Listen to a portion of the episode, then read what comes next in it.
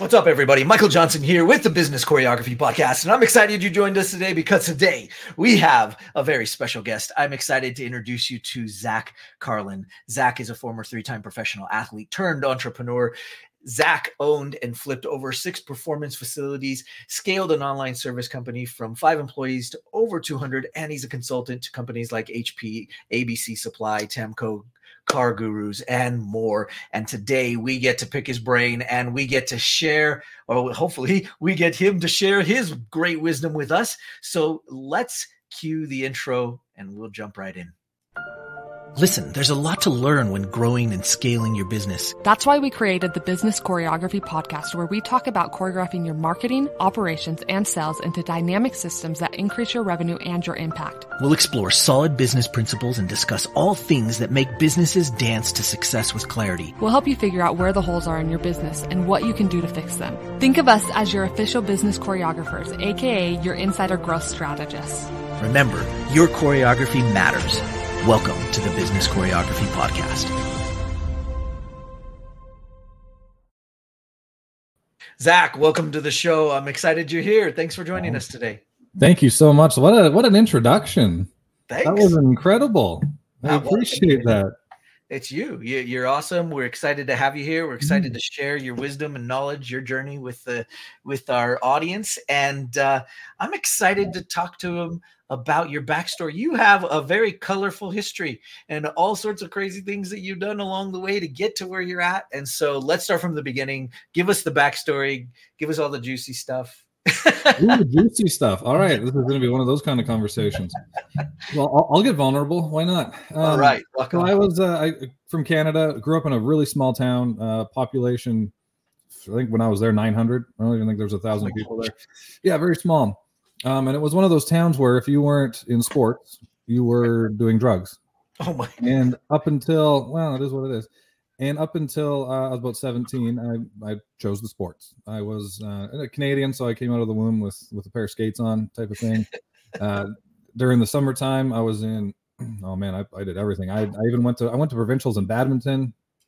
I did hurdles in track. I threw javelin in track. I played baseball, even played football. Wow. Um, I got into I was a karate. I was a black belt in karate before I was 10 years old. Um, and then I started boxing when I was 14. Wow. And yeah, then when I was when I was 17, um, I'll, I'll, preface this by saying me and my dad have a great relationship and I love him to death. But I was the youngest of six. Oh. So I think that yeah, so I think that he saw me as okay, this is my last chance to have a kid to go to the NHL. So really so really playing hockey was kind was kind of his thing right? right. I, I wasn't I wasn't a, much of a the, the, the, team sport kind of thing. I wasn't I wasn't much of it. I really wanted to, to keep uh, sorry compete in martial arts. Right. So I kind of rebelled a little bit, and I uh, I wasn't they didn't let me compete in the martial arts because I would have had to drive to the city, and the next closest city that had a good gym was about an hour away. Oh wow! So at you know at that age, I didn't I didn't have a license yet at 15, 16. So um, I, I stopped playing hockey, and then I, I kind of fell into the life of yeah drugs. I um, by the time I was 18, um, not quite graduating, not quite done with my senior year of high school, I ended up uh, actually getting kicked out of the house, rightly so. I wasn't the nicest human being at the time, uh, but we live and learn. And I was actually homeless, and um, for wow. about eight months ish, time was a little blurry back then. But so, uh, but I I had a I had a very good mentor. He was kind of the wasn't the mentor. He was the mentor I deserved, not the mentor I needed, I guess, sort of say whatever the quote is from Batman. Right. Um, and his name was Gord. And to this day, I don't remember his last name. I don't think I ever knew his last name. His name was Gord, and he was my boxing coach.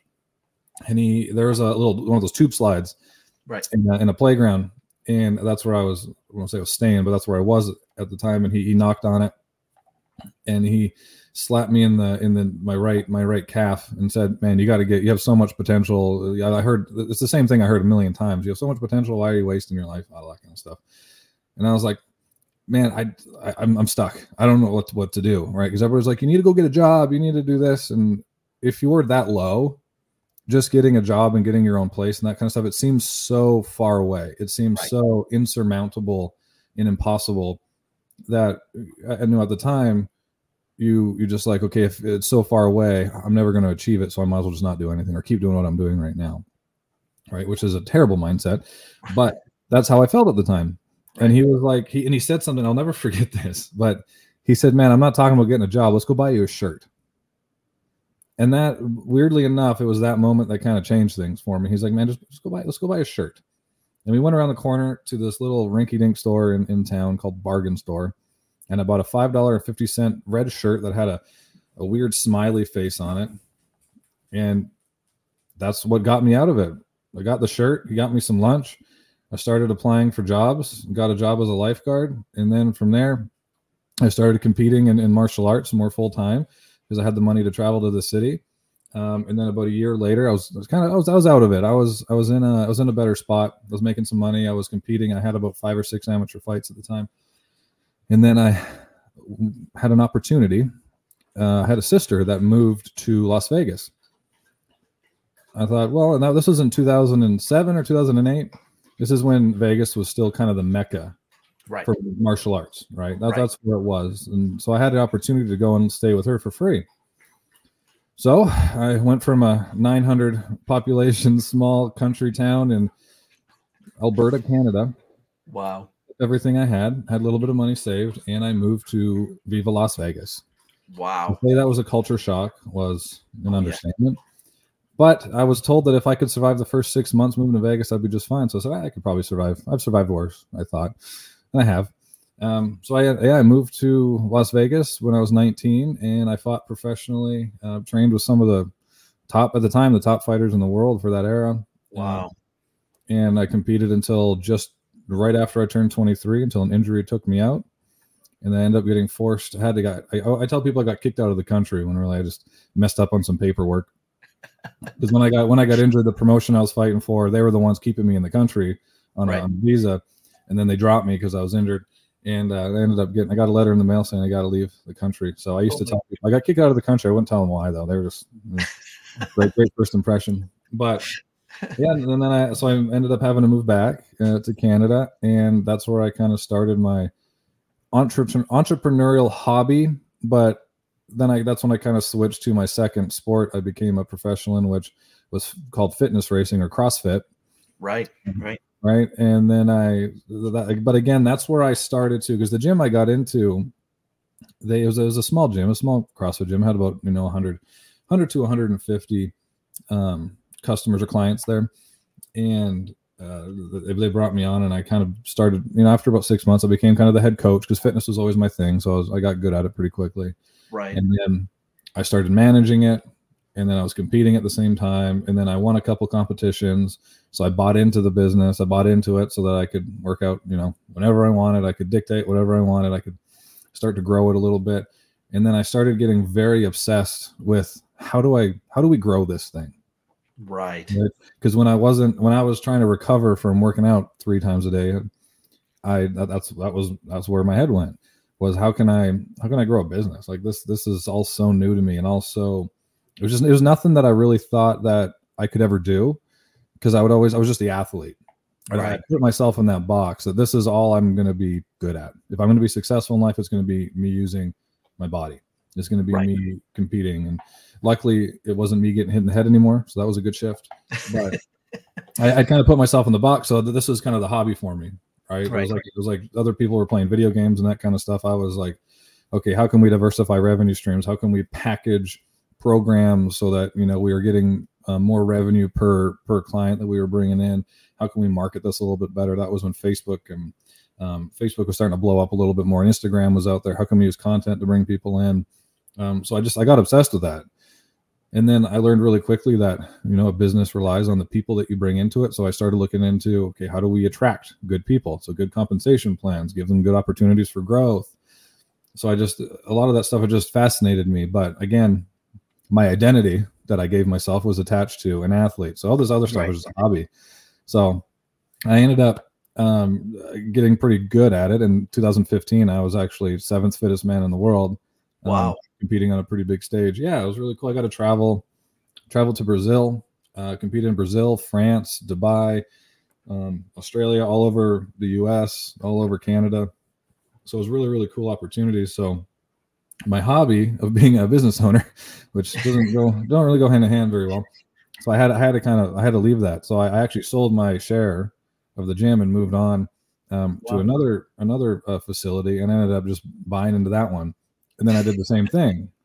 Right, we diversified the revenue streams. We brought in other services, so supplements. I had had sponsors um, that would give me supplements, so we'd, we'd, partner with them to bring in supplements. And then again, I, I learned a little bit more, diversified the revenue streams, learned how to sell. Right, learned how to teach people how to sell. Um, learned a little bit more on how to bring this online.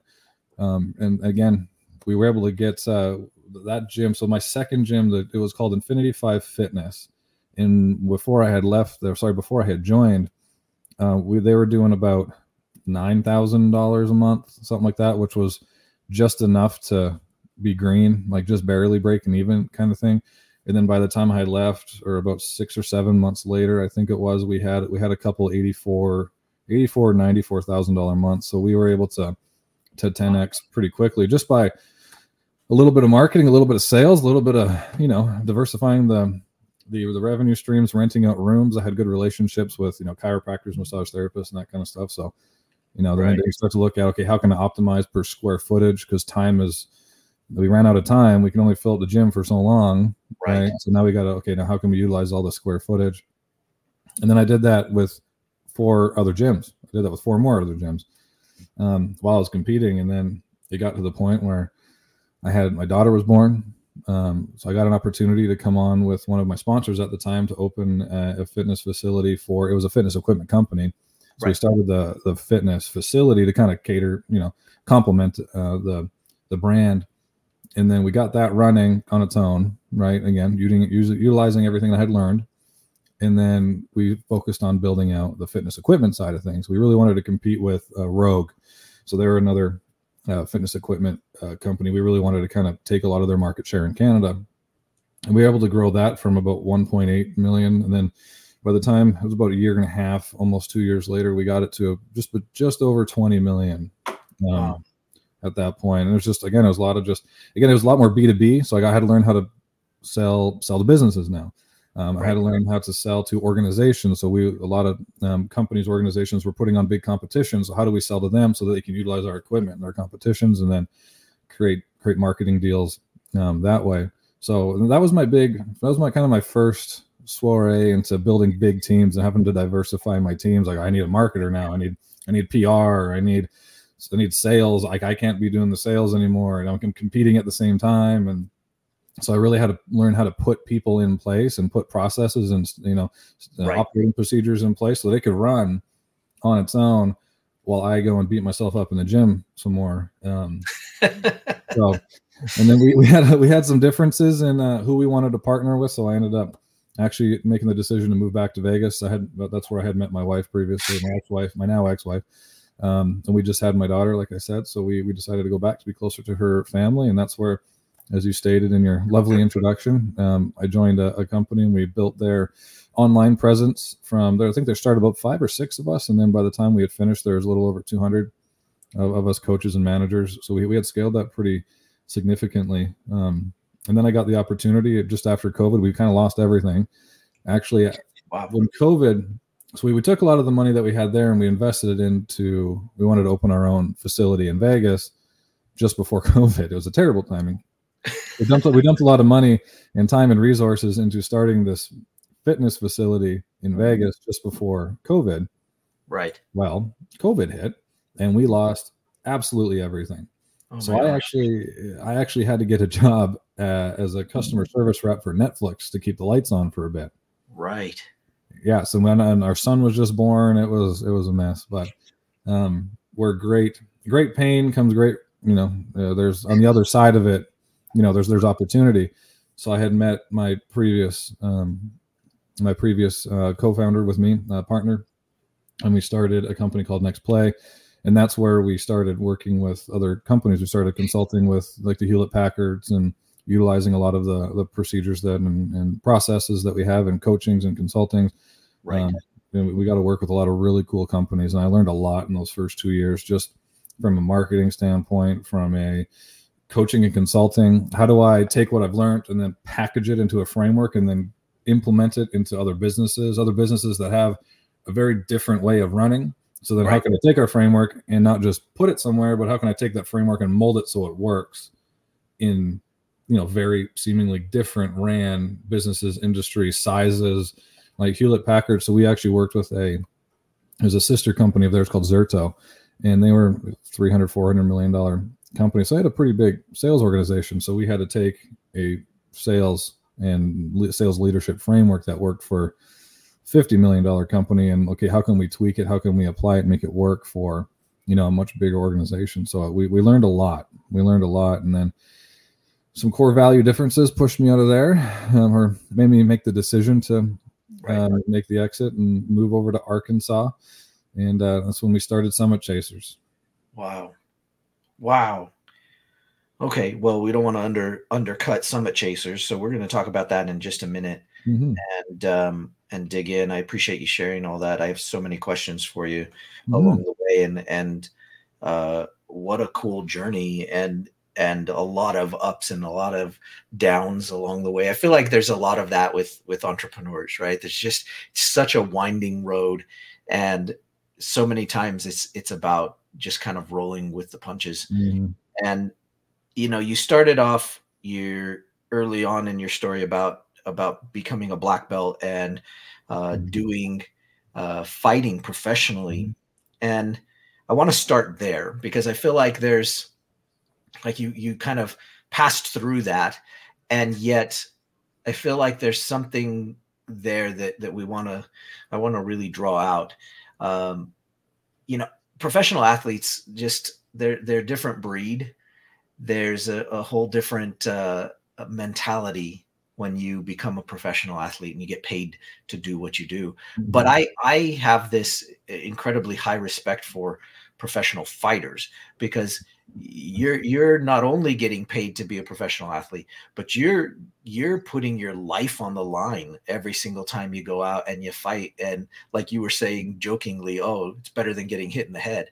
But I I'd, I'd just love to hear some of the perspective of what it was like to get in and fight and how you how you got yourself psyched into doing that like how did you get worked into the place where you could go in and fight and know you were putting your life on the line and and your training and all that stuff like that just seemed that's just like next level to me i, I just don't Mhm. have a perspective of that Well, it's, it's true. It's it's nuts. Um, I think a lot of it was well, like like I had had said previous to that. You know, I was in survival mode. Um, I was coming out of you know being an addict and homeless and that kind of stuff. So that that's what got me out of it, right? So that's that's all I. I'm not gonna say it's all I knew, but it's a lot of what I knew, and it's a lot of what I trusted because it is of what it's it's what got me out. right So in my head, it was okay if I just get really good at this and I do this, I'm gonna be fine right right so but the, the the mentality though like the training and, and the camaraderie on the team and you know being able to beat the hell out of each other and then you know and then be brothers or sisters afterwards you know it's it's a it's a special thing right? Um but also Yeah. the to your point though the shift of a mindset to where it goes from preparation to execution is it's much it's different. It's different because even even in business like you're always preparing and executing like constantly. Like it's just you're going back and forth all day preparing executing preparing executing. Um but when it comes to competing there's a lot of preparation to a very short window of execution right? So that that build up to that it, it's it's intense. Because if i had a and i always said the shorter my fight camp was the better i fought. Because if i had a 12 week camp then my it, it's so exhausting. Because you have a singular mindset right. without without the release. You know what i mean? Like if you're in, in business if you're you know i want to i want to implement a new marketing tactic or i want to try and, and adjust something in my sales in my sales um, cycle or i want to try a new software or whatever it is you know there's you're you're you're testing and implementing all the time right? And, and you're able to see kind of the fruits of your labor you know not right away sometimes but you're able to see it where when i was competing it was i have 12 weeks of just getting my ass like just prepping eating perfectly staying in weight getting my ass kicked all the time learning new things staying motivated to this Right. singular thing that that could be you know three four months away. So it's exhausting. Right. Um, but to your to your question you know the mindset of you know when the when the cage closed right? I never fought an octagon. It was always the the circle. Um, it's it's it's kind of hard to explain it, it, when you're in there. Like it's blurry. You're the walk up the 20 minutes before you get called is the worst part of the whole thing. Really, you're your heart is just pounding. You're you're going through. You're trying to stay positive. You're like, oh, what if I get knocked out? What if I get embarrassed? All my parents are here. They travel all this way. What if all this stuff I did was for nothing? And then right. the, the promotion I was fighting for, it's not around anymore. It's called Superior Cage Combat. I got six hundred dollars to show, and then if I won, I would get eighteen hundred or twenty. It was, it was between eighteen hundred and twenty five hundred bucks. So wow. if I lost, like three quarters of my purse was just poof, and I did all that work for six hundred bucks. I think the most I got was about fifteen hundred dollars to show, and then it was about three thousand dollars for for a win. Wow. So it was it was it was pretty nuts. So like wow. we could we could put on you know a crazy show, a war, and then it, uh, you you lose a split decision or something like that. Two thirds to three quarters of your purse is gone. So that wow. fighting that is in your head. It's it's tough because you have to keep if you keep focused on that, you're already lost. You have to focus on the task at hand. Yeah. Right. So you have to focus on you. What what can you control? Your game plan that you had, the the film that you studied, and back then there wasn't a ton of film because YouTube wasn't wasn't what it is today. Right. Um, right. A lot of these guys, I wasn't fighting you UFC fighters. You know, some of them have gone on to, to do great things, but I know I wasn't fighting guys that were, you know, there's a ton of footage on them anyways. But um, you, you, had to stick to your your game plan and what I was what, like what your what's your strong suit, the things right. that you worked on. Um, and then on the walkout, you're losing your mind. You're absolutely losing your mind. But there's no going back now. There's absolutely wow. no going back. There's no going back. And if there's a fighter that says that they're not scared, like they're either they're lying or they're legitimately something wrong with them. I'm not going to diagnose anybody here, but there's something wrong with them. Right. Um, but once that cage closes and they've made the annou- announcements and it's time to go, it you're just in ideally you're just in flow. Right. You're just in flow. You get you, you get hit a few times and it's it's funny because actually getting hit in the face doesn't hurt that much. It it looks like it hurts. Getting kicked right. hurts. Getting kicked in the legs hurts more than anything. Really? That's, that's actually the worst part of it. Yeah. As far as like immediate like sting and pain, that's what hurts the most. But getting hit in the head doesn't once you get hit in the head and like kind of your, your skin starts to numb a little bit, it's actually it doesn't it's not great. I don't recommend it. It doesn't it doesn't it doesn't hurt, right? You don't really feel right. anything there anyways. You have so much adrenaline, but you have to stay calm, focus on your game plan, just focus on what's what's right in front of you, and just get into flow as quickly as you can. And once you once you get through the first one or two minutes, if you haven't had a big adrenaline dump and you're you're tired and your legs feel like lead, like yeah. usually usually it, it actually was fun at that point. You know, unless you right. lose, and then that's not fun. But right, um, right. It yeah, like and we've asked. I've seen a lot of fighters get asked that question before. Like, what's it like when you're getting locked in the cage with somebody and they're trying to kill your life's on the line? Once it gets going, and and you're and you're warm in there and you get loose, you start to sweat a little bit. It's really like you're just you're just in there training. It's just like a really hard sparring session. Right. right? But right. that 20 minutes beforehand, well, you're throwing up, you're losing your mind, you're questioning why am I here? I should have I should have graduated high school, went to college, like all this stuff. But yeah, once, well, once it's so crazy because from watching from the outside, it, you know, watching you guys walk up to it looks like you're just like no problem. Like yeah, you're just absolute gladiators, and you just look at it and you go, How in the world are they. Mm-hmm. calm? Well, even and that's what it looks like from the outside. yeah. Well, I mean, you ask some of the best of the best that's ever done it, like George St. Pierre he he was terrified before every fight, terrified. And when he's going up there, he would say, like, I am losing my mind. I it's it's every ounce of me not to turn around and run the other direction when walking through the tunnel. But then he goes out and then he's the best of the best, like right. pound for pound, arguably one of the pound for pound greatest fighters right. of all time, right?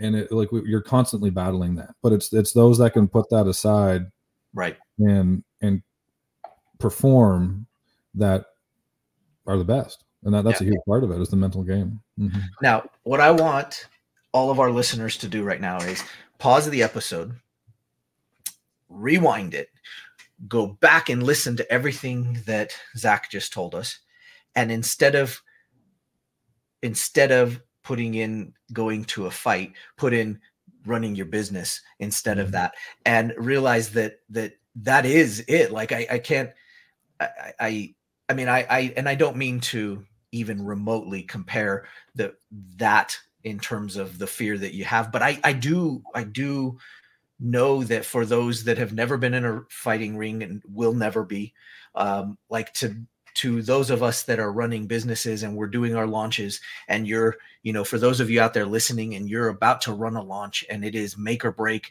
and we either do this or we're going to die. Like that's that's literally it. No money no house. We're going to lose Mhm. everything and this launch has to work. I, I feel like there's this moment people hear you and they hear you showing up to this to this launch and they think that you're calm and cool and everything's good in the background you're just like oh my gosh if this doesn't work I- i'm going to lose it all you know and and i feel like there's a lot of correlations but what do you feel like from those days specifically because you've you've had quite the colorful journey and there's a lot of areas we could focus in on uh, but what do you feel like from your professional fighting days Hmm. That you learned the most like what was the number one lesson from those days that hmm. you now use in business on a regular basis Yeah, I, that's oh my god, I, I could we could talk about that for hours, but I think the biggest one is like that. That's a sport, and I think this is with a lot of sports too. It, but in training, like you want to lose in training, right? Like you want to get your your ass kicked in training. You want to try things and it not work out because if you're not doing that, you're not pushing enough.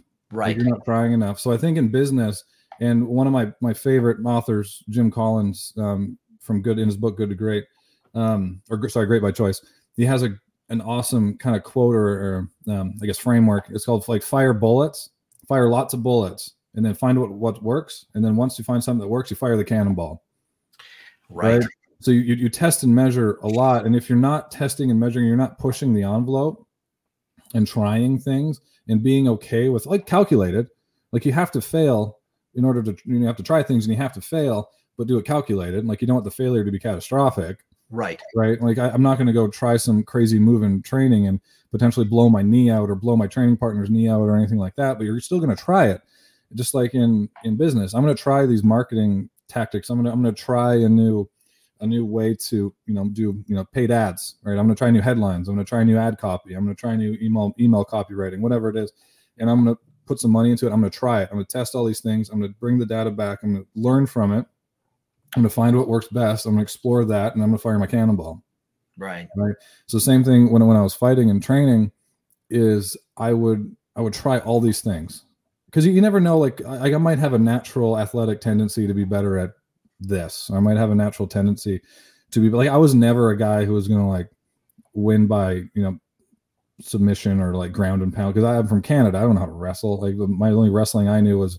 I held the door open for Brett the Hitman Hart one time. Like that was, you know what I mean? Um, like I got fairly good at it, but it wasn't it wasn't going to be my thing, right? So I had to figure out, I had to try a lot of things to figure out, okay, I'm going to be the guy who stuffs the takedowns and gets back up. Right. Right. I'm going to try a lot of these things, right? I'm going to find what works for me, and then I'm going to get really good at that. Right. And same thing in business is I'm going to try a lot of things, find out what works for us, and then I'm going to do that. But a lot of business owners, especially when you're in, you know, a, fragile time in your business's, you know, life, life cycle, you get scared to try things or maybe you found something that works it's worked for you so far but I'll, uh, you know what got you here was not going to get you to where you want to go most of the time so you have to be okay with okay things are going great right now. This is the time to push and try other things. Fail a little bit right? Do try a lot of things. Fail a little bit at each one. Find what works and then shoot the cannonball. So i think i think that was a, a big one. Is just failure just being okay. Not that anybody can be really good at failure but you know getting getting good at overcoming getting good at learning from failures probably. Right. right. Well i think that's that's so important because you know you look at marketing math in general and mm-hmm. most most of the time i would i would say that most new entrepreneurs getting in have no clue what the general marketing math is i you know i was listening to one of our mentors talk about infomercials they used to create Mhm. and you know one out of if if one out of every eight infomercials that they spent millions to create and get prepped and get on tv Mhm. if one out of eight succeeded they counted themselves like massively successful and i'm thinking one out of eight and that was millions of dollars and you just had to wonder whether you were that one or whether you were that seven or whether you were that one Mhm. right and and wow what a risk right like i'm going to Mhm. put millions in and and this may fail and this may not work out. But if I hit just one out of the eight, then I'm Mhm. good. And I think there's a lot of marketing math like that in different industries. You got to know your numbers. You got to know it in paid advertising. You got to know it in in infomercials and Mhm. email marketing and whatever it is that you're doing. And and I Mhm. I wonder, did you guys know that at the time? Like, did you know in your fights? Did you know the the the statistics, or were they not doing that type of statistics back then? No, back then it was uh, it was not like that. I think I, I think I'd rather not know. I mean, like, yeah, oh, well, because again, if I could do, I could do some background. Like I think, you know, if, if I fought a guy who had you know eight to ten fights, you know, I had I had some stats. Yeah. Right. But the thing is, like, we're dealing with humans. It's a little bit different. It's like unpredictable. Like, I, Right. I, I fought a guy. I, I, I made this mistake. I fought a guy who had about eight, eight or nine fights. I can't remember. Um, not a great record, but I think he was like four and four, five and four, something like that. But he had a, a year since his last fight, so I was basing what I knew of him from a year ago. So you Oh, can wow. improve and change a lot in a year. right. So I was going in thinking like, okay, he's just gonna wrestle me. He's just gonna try to lay on top of me, right? The whole time. He got in there, and I was like, damn, this guy can kick and box and stuff. And it was, it was, it was a lot. It was different, right? It was, it was. it- It's you- you can, um, you, you you do your best. I think with a lot of it is is just the fact that you're doing it, you're paying attention to it, and you're getting in a rhythm, and you have your own process of paying attention to the math Right. to the to the perceived outcomes because uh, even even if there isn't a perceived outcome still get in the habit of doing it measuring everything Right. because it's all it's all about mitigating risks there's always going to be a risk right and when you're first starting out it might be you know you, whatever first thing you try in marketing it might have a 10% chance or 1% Right. chance of, of succeeding right Yeah. but as you get better at it and you get in the rhythm and you get that process and procedure of testing and measuring and knowing what data to look at and then understanding kind of what you know the market tells you where you're going to succeed at and you know you, you start to know that stuff better so it goes from a 1% to now okay now it's 20% right? And then you get better at it again like okay now it's now there's a 50% chance this is going to succeed. You get better at it again okay now it's 70% just as this is going to succeed. And then you might cap out at 70% or you might get to 72% 72 and a half percent right? Like at that point you get to that point a half percent makes a big difference. Right. Uh, but it's getting in that habit and, and getting that skill of being able to test and measure and identify. There's one of there's a podcaster um, one of my favorite podcasts to, to listen to the diary of a ceo and he was saying that he when he's doing a podcast he has a button that he presses i guess under his desk and it sends off the transcript to his team. And they literally use ai to they, they, they kind of you know take apart what they've talked about already and they test like hundreds of headlines hundred, hundreds of hooks to see what's going to work best right? And then they they find what one what works best and they use an out like there's a an algorithm that they use. I don't i didn't it was just i was so interested in it, i just kind of got lost. But um and they they're constantly testing and measuring what headlines are going to get the best click rate on his podcast and he's doing it all the time. He's like we do this now and I'll I'll I'll, I'll know what works for the next three months, and then after three months, I probably won't know again.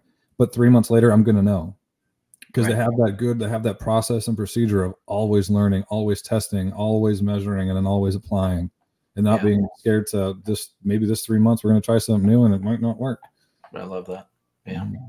Well, gosh, I could continue asking you questions for ages. I, I'd love to know more about the your CrossFit times, and I'd love to know more about the process, uh, you know, that you went through to get to the point where you started Summit Chasers. But I do want to jump to Summit Chasers straight away, and I want to talk a little bit about what that's all about. It's your newest venture. It's the new thing that you're up to, and and what you and your partner are currently doing. And and I'd love to hear more about it and have you share more with us about what you're doing, what you're up to.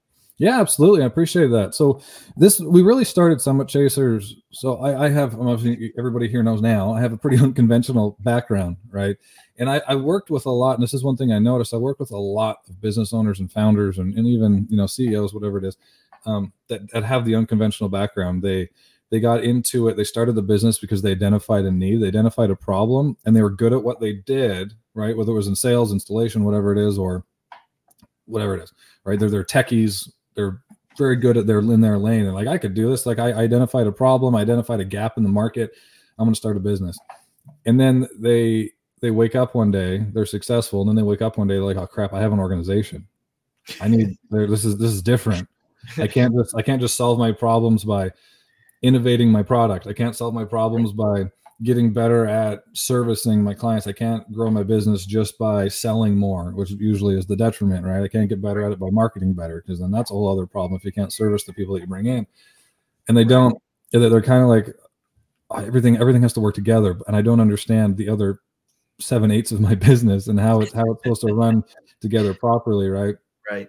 So, and I identified that as, as a pretty big need, and I kind of got obsessed with that part of it. We call like business foundations, right? Like setting your your company up for long term success, right? So, how do I bring in talented people? How do I develop the talented people? How do I, you know, create a how do I create a goal, and then how do I backtrack that goal to create, you know, a strategic flow and how I'm going to accomplish that goal, and what do I need along the along the path to get there? Um, so we created Summit Chasers to kind of be that guide, and with a mission of think there's about 32 million small, small to medium sized businesses in the US. There might be a little bit more now. And over 50% of those go out of business in the first, was it two or three years? Yeah. I believe. And then out of those businesses, 80% of them don't see $5 million a year mark, which really isn't that much. If you're a, if you're a prod, if you sell a product with high overhead, like high cogs, high cost of goods sold, that's really not that much. Right. Like that's that's that's almost nothing. Like you're barely breaking even at that point, right? Right. Um, so we, I, and and I, again, I see, I read, I can't remember where I read it. I'm gonna have to remember that, but I can't remember where I read it. But it was that more, some of the biggest innovations, some of the the the the innovations that really pushed us forward in a lot of industries came from small businesses. Right. It came, it came from these businesses that had had the passion had the gusto. They they could take chances that these other big businesses couldn't couldn't take. So in order to to compete with a lot of them they had to innovate. They had to beat them by innovation or they had to beat them just by working harder right? Which is getting more and more difficult with technology moving faster because then that technology is doing a lot of the work for us. So a lot of these innovations were coming from these smaller companies to compete with these bigger companies because they could take the risks right? But we're seeing a lot less uh, the, the statistics are that there there's more and more failing percentage wise there's more and more failing all the time. So we have kind of a mission of we want to change we want to put a dent in some of those those numbers and, and create a, a community where it's it's a little bit more expected or much more expected for small business owners to to grow and, and scale and succeed um, instead of instead of it being you know an anomaly right. right? So that, that's kind of where, where summit chasers come from. And we have we have a framework where we we start you know we we, we got excited because you know summit it's it's an acronym for kind of our framework. So the S is start with you. So we do a lot of personal development. A lot of these, you know, including myself, I had the imposter syndrome. So you know, I can speak speak pretty candidly on that. Where we have a lot of limiting beliefs. A lot of business owners do. Like I, I didn't get a degree. How am I supposed to succeed? I only know how to sell. How am I supposed to do this? I never ran a company like this. I'm not supposed to. What are these people doing listening to me? Right. So we do a lot of personal development. So we start with you, and then we work on the U is unifying your team around a common mission or collective goal. Um, so that's where we really we really work with companies to kind of discover their core values, their core principles, and then unify their team around that so that you have a team that's all kind of rowing in the same direction, right? And then the M is kind of map out your path. So that's where where do you want to be, right? From five or ten years from now, what is what does your company need to look like in order to achieve that? So what does your organizational structure need to look like? And then we backtrack that to okay, what do we need to accomplish in this, this next quarter? And we set we set very tangible goals and I kind of attribute that to my uh, my mentor, I guess Gord, uh, who said like I was I was freaking out because like I'm not how am I supposed to get a job? I, I, don't my shirt has holes in it. Like what am I supposed to do? He's like, let's just go buy a shirt. What's the next thing you got to do? Right. So that's that's where a lot of these business owners are like, like I have this goal, but it's like so far away. I'm going to keep doing what I'm doing. It's like let's just buy a shirt. right. you know what I mean? Let's look like what do we need to accomplish right now? Right. That's the premise of it. And then the second M is make a clock and that comes from one of my favorite quotes from Jim Collins, which is um, we, we want your company to, to work like a clock. Right? It should it should just be all the cogs should be working together. The cog that's over here, there's a direct correlation to how the cog over here functions. Right. So documenting all your SOPs, um, identifying leaks and opportunities, creating roles that need to be created or taking roles out, like making making it an efficient machine. Right. So that that's the second M, and then the I is increasing your talent density. So that's where we really look at okay, who do you have? What type of development process do you have? How do you source A players? Because one of the biggest the biggest indicators of a successful company is how do you source and how do you develop your team? And as companies grow, one of the big sometimes one of one of the big reasons that bigger companies lose their cultures because they constantly have to hire A players or key key players, sorry, from the outside. And you keep doing that, you're over time, you're going to lose a little bit of your culture every time. You start having, okay, I'm going to go to this other bigger company and I'm going to headhunt somebody from there. Well, they're bringing over all that baggage, and it's harder to hold them accountable. So you start to lose your culture, you start to lose the buy-in over time, right? So a big indicator of valuation is your ability to bring people up in your own company and good development programs. So that's what the I stands for is increasing your talent density. And that's where we usually spend most of our time is make a clock and increase your talent density. And then the T stands for time to scale. That's where we start looking at identifying other revenue streams, bringing in marketing, marketing tactics, sales ta- tactics, and all that kind of stuff. But we put that at the end because if you don't have the others, it can't sustain the increase in marketing, right? If you have 10,000 leads, whereas before you're only able to support a thousand, like more leads isn't going to be it's not your problem right right or more sales isn't your problem if you don't have the infrastructure and people and the ability to bring on good people to support the fulfillment process you need to you know fulfill on your service or your deliver your product whatever it is right so that's kind of the, the premise and the framework that we created over at summit chasers i love it i love it well, that's uh, I, there's so many people I'm sure that are going to be interested in in connecting with you and learning more and mm-hmm. and starting to follow you on on this incredible uh, journey you're on. How can people connect with you and how can they they get in touch? Uh, LinkedIn, I'm I'm pretty active on LinkedIn. I love it over there. Zach Carlin, Z A C H C R L I N, and then Instagram or Facebook, Summit Chasers Network. And then we're also got a YouTube um, channel, Summit Chasers Network on there. And then that's where our podcast is going to be. We got our podcast coming up middle of December.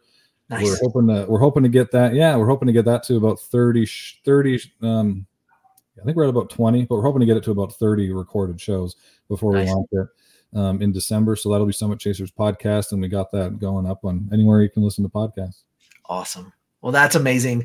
I am so excited to go and listen to the podcast and and hear what you guys are doing and, and be able to follow along and cheer you guys on on your journey. Uh, you guys are doing some incredible things, and uh, and it was a pleasure. For those of you that don't know, we also had uh, Zach's partner uh, Audrina on the show too. So go listen to her episode. Uh, that was super fun, and you'll get to hear a different perspective and a different mm-hmm. uh, uh, side of it, so that you can hear uh, both of what they're up to inside Summit Chasers. Uh, Zach, before we let you go, do you have any last words of wisdom and advice you can leave our audience with that they can they can go and run with? Yeah, I think it's kind of to go off, you know, my like you said, colorful background. And this is one of the mistakes that I, I had made up until fairly recently, actually, is I didn't give my past experience enough credit to my success today.